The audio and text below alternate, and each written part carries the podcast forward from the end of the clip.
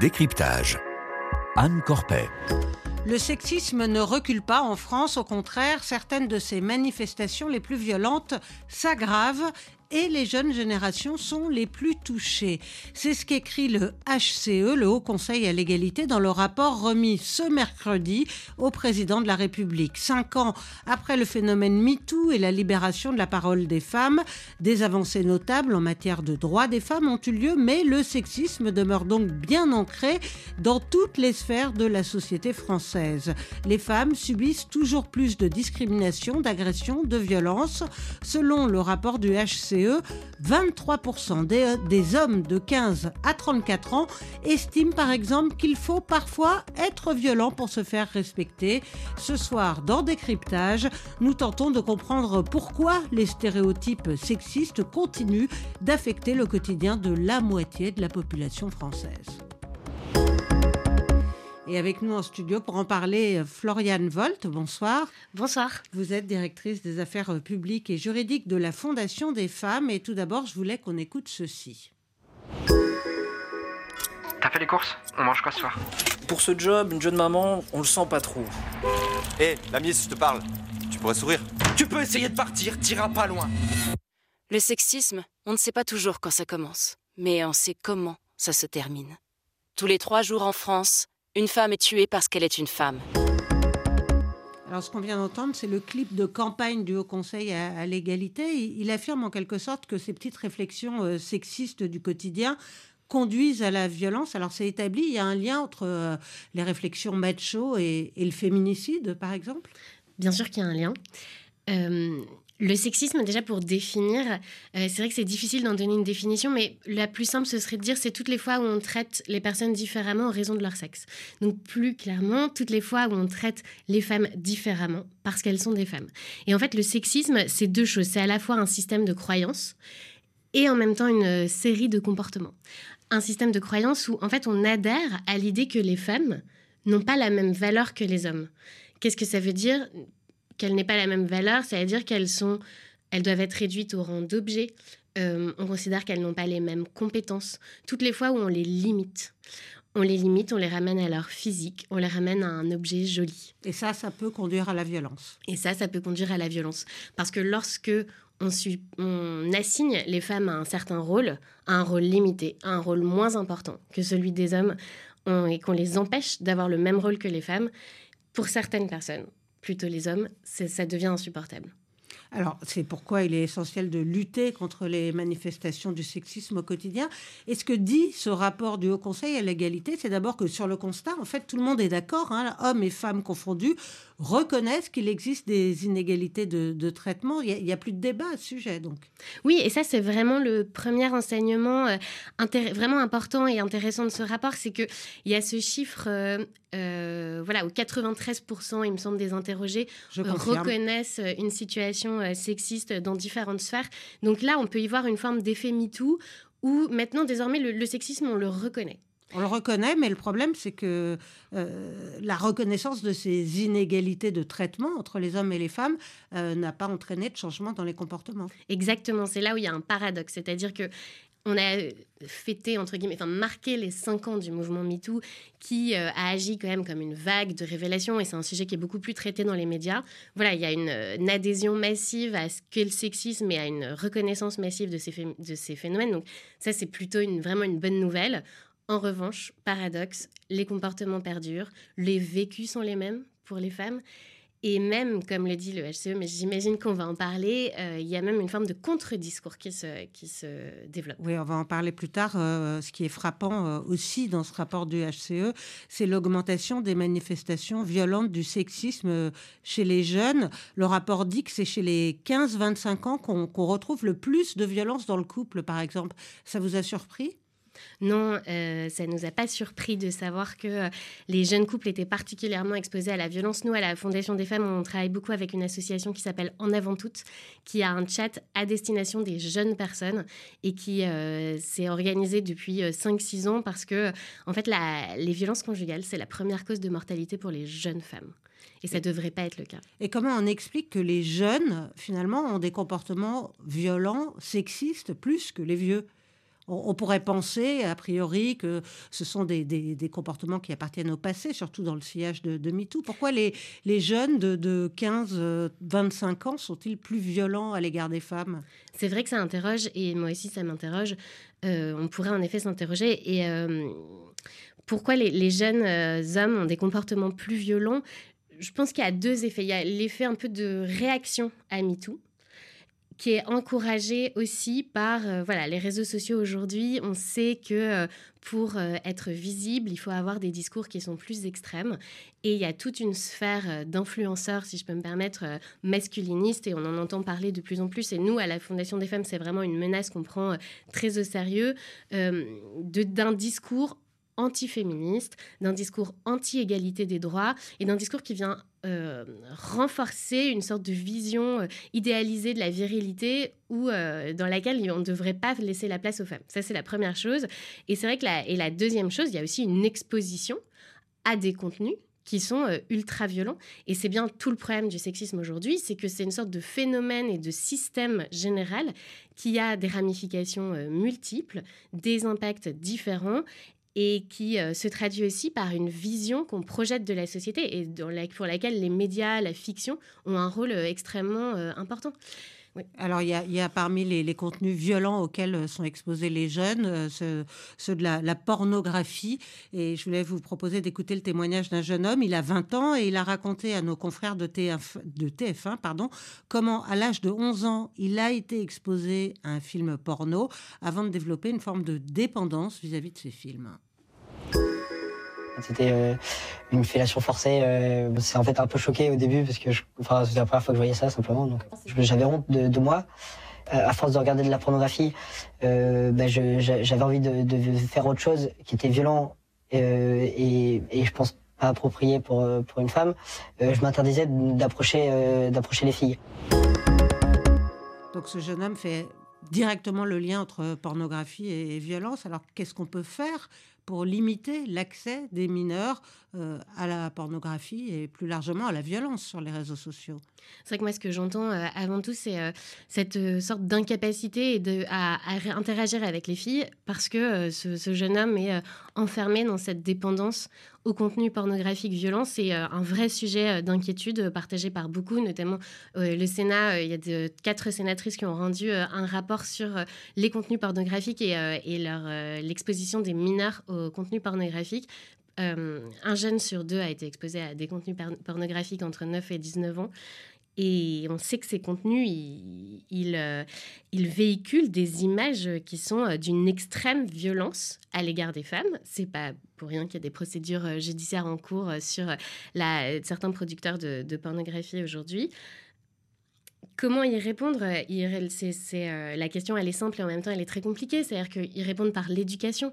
Mais l'éducation, ça demande quoi? Ça demande des moyens. Et aujourd'hui, euh, euh, la plupart des collégiens et des lycéens n'ont pas accès à ces fameuses séances d'égalité qui sont depuis 20 ans, d'éducation à l'égalité, pardon, qui sont depuis 20 ans dans la loi à l'école, vous voulez dire, au oui, collège. à l'école, exactement. Euh, et, pourtant, on sait que déconstruire tous ces stéréotypes, déconstruire cette vision qui euh, sont vraiment un handicap, hein, d'ailleurs, puisque ce, jeune homme, il ne sait pas aujourd'hui, et je trouve ça extrêmement triste pour lui, comment euh, interagir avec les filles à un âge où où voilà, on est jeune, on n'est pas sérieux quand on a 17 ans. Et, et c'est vrai que c'est un immense travail de, de déconstruction. De, voilà, pour Il n'y a pas moyen de réguler, euh, de modérer ces plateformes? Si, bien sûr. Et d'ailleurs, c'est la, une des recommandations du Haut Conseil à l'égalité qu'on soutient tout à fait à la Fondation des femmes. Euh, ces, ces, plateformes, aujourd'hui, elles ont des moyens immenses, elles sont euh, très financées et elles ne sont absolument pas régulées. Parce qu'actuellement, pour regarder un film porno, il suffit de cliquer Oui, j'ai plus de 18 ans ». Voilà, il y a tout un sujet aujourd'hui sur comment assurer l'effectivité de, euh, de l'accès à ces contenus quand on est majeur et non, pas, et non pas mineur. Il n'y a pas de solution aujourd'hui qui est en train d'être trouvée. Il y a beaucoup d'échanges, notamment judiciaires, sur ce sujet, mais c'est un enjeu sur lequel on est extrêmement déterminé. Il est vraiment nécessaire de réguler l'accès à ces contenus, mais de réguler également ces contenus qui propagent d'une violence parfois inouïe. Alors la rue et les transports publics euh, continuent aussi d'être des lieux où le sexisme s'exprime le plus librement. À votre avis, est-ce que c'est dû à, la forme d'anonymat que procurent euh, ces lieux publics? Oui, peut-être qu'en effet, dans la rue, personne il y a une forme de, facilité à agir. Ce qu'on voit, c'est qu'en effet, les, femmes, et ça c'est le cas il y a quasiment dix ans, je crois que le HCE disait déjà la même chose, la plupart des femmes ont déjà subi du harcèlement dans les transports. Euh, et le, problème de ça, en fait, de ces micro... agressions qui sont parfois en fait des, véritables agressions sexuelles, c'est qu'ensuite ça crée des, phénomènes d'évitement. Une femme qui a été euh, euh, agressée dans un, sur son trajet quotidien, le lendemain, elle créera, elle cherchera un autre trajet. Et tous ces phénomènes d'évitement, en fait, on les retrouve dans toutes les sphères de la société.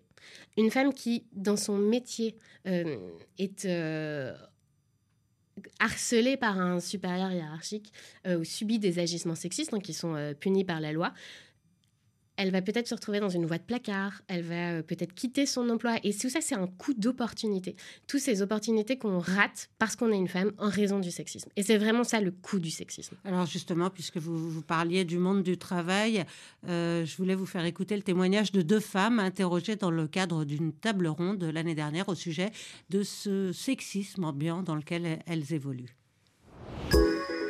Bah, c'est des phrases banales qu'on va nous dire, c'est des micro-agressions qui, pour les autres, peuvent ne pas être considérées comme des agressions et qui le sont, par exemple, des blagues sexistes. Qui, du coup, on se sent coupable de pas rigoler, mais en fait, on est plus victime. Je suis rentrée dans une entreprise de, de 10 000 personnes, alors, mais nous n'étions que trois femmes ingénieures. Euh, dans toute l'entreprise, une chef de projet, une personne au bureau d'études et moi en tant qu'ingénieur d'affaires. Donc euh, on était très vite repérés dans l'entreprise. Je me rappelle très bien du directeur de production de l'usine de Châteauroux qui nous appelait toujours les pépettes. Venant de lui, on savait bien que c'était pas méchant, mais c'était un peu agaçant. Alors tout ça, ça veut dire que malgré les mouvements féministes, malgré euh, MeToo, qui depuis quelques années pointe ces comportements, bah, les hommes ne s'auto-censurent pas, ils font pas le lien entre ce sexisme ordinaire et les violences en fait?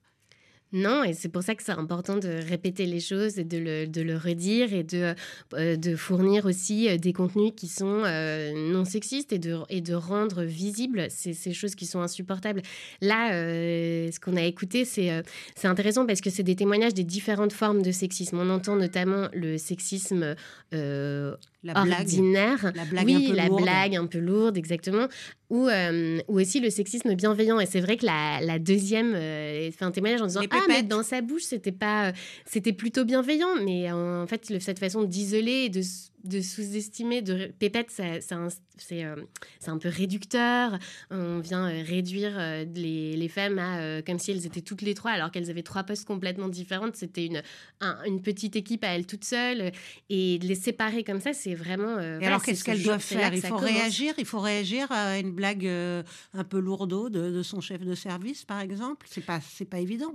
Non, c'est pas évident. Et c'est pour ça que c'est très dur. Et c'est pour ça que euh, je crois qu'il y a des études qui montrent ça, euh, même à la Maison Blanche.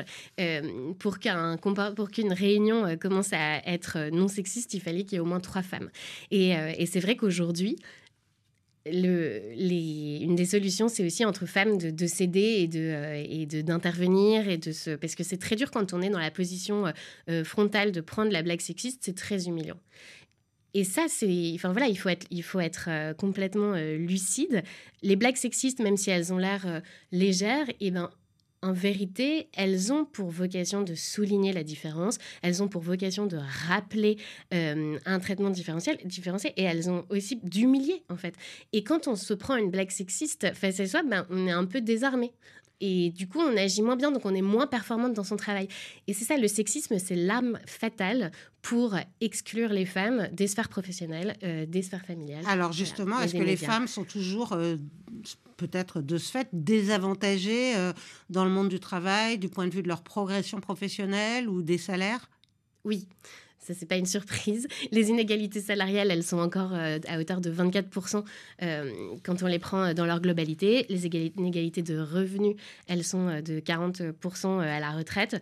nous, à la Fondation des femmes, on s'interroge d'ailleurs sur ce qu'on va appeler, on va faire un observatoire de l'émancipation économique sur, sur tous ces phénomènes qui sont multiples, qui sont parfois aussi dans la loi et qui viennent entraver finalement la liberté des femmes et donc qui viennent aussi entraver leur pouvoir économique, leur pouvoir de décision et leur, pouvoir, et leur liberté individuelle. Alors vous en avez dit un mot tout à l'heure, mais on va y revenir. Est-ce que cette recrudescence des manifestations du sexisme euh, sont une sorte de retour de bâton finalement après la libération de la parole des femmes, euh, notamment via le mouvement MeToo?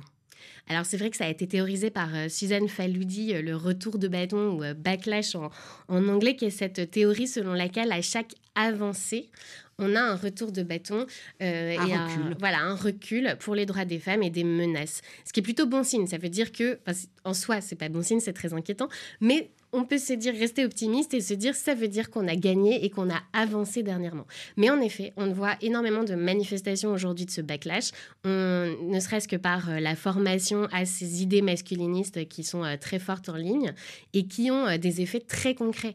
Quand Donald Trump est élu et que par, sa, par son action à la Cour suprême, l'IVG est supprimé aux États-Unis, on n'a plus la même garantie constitutionnelle, c'est les répercussions de ce retour de bâton.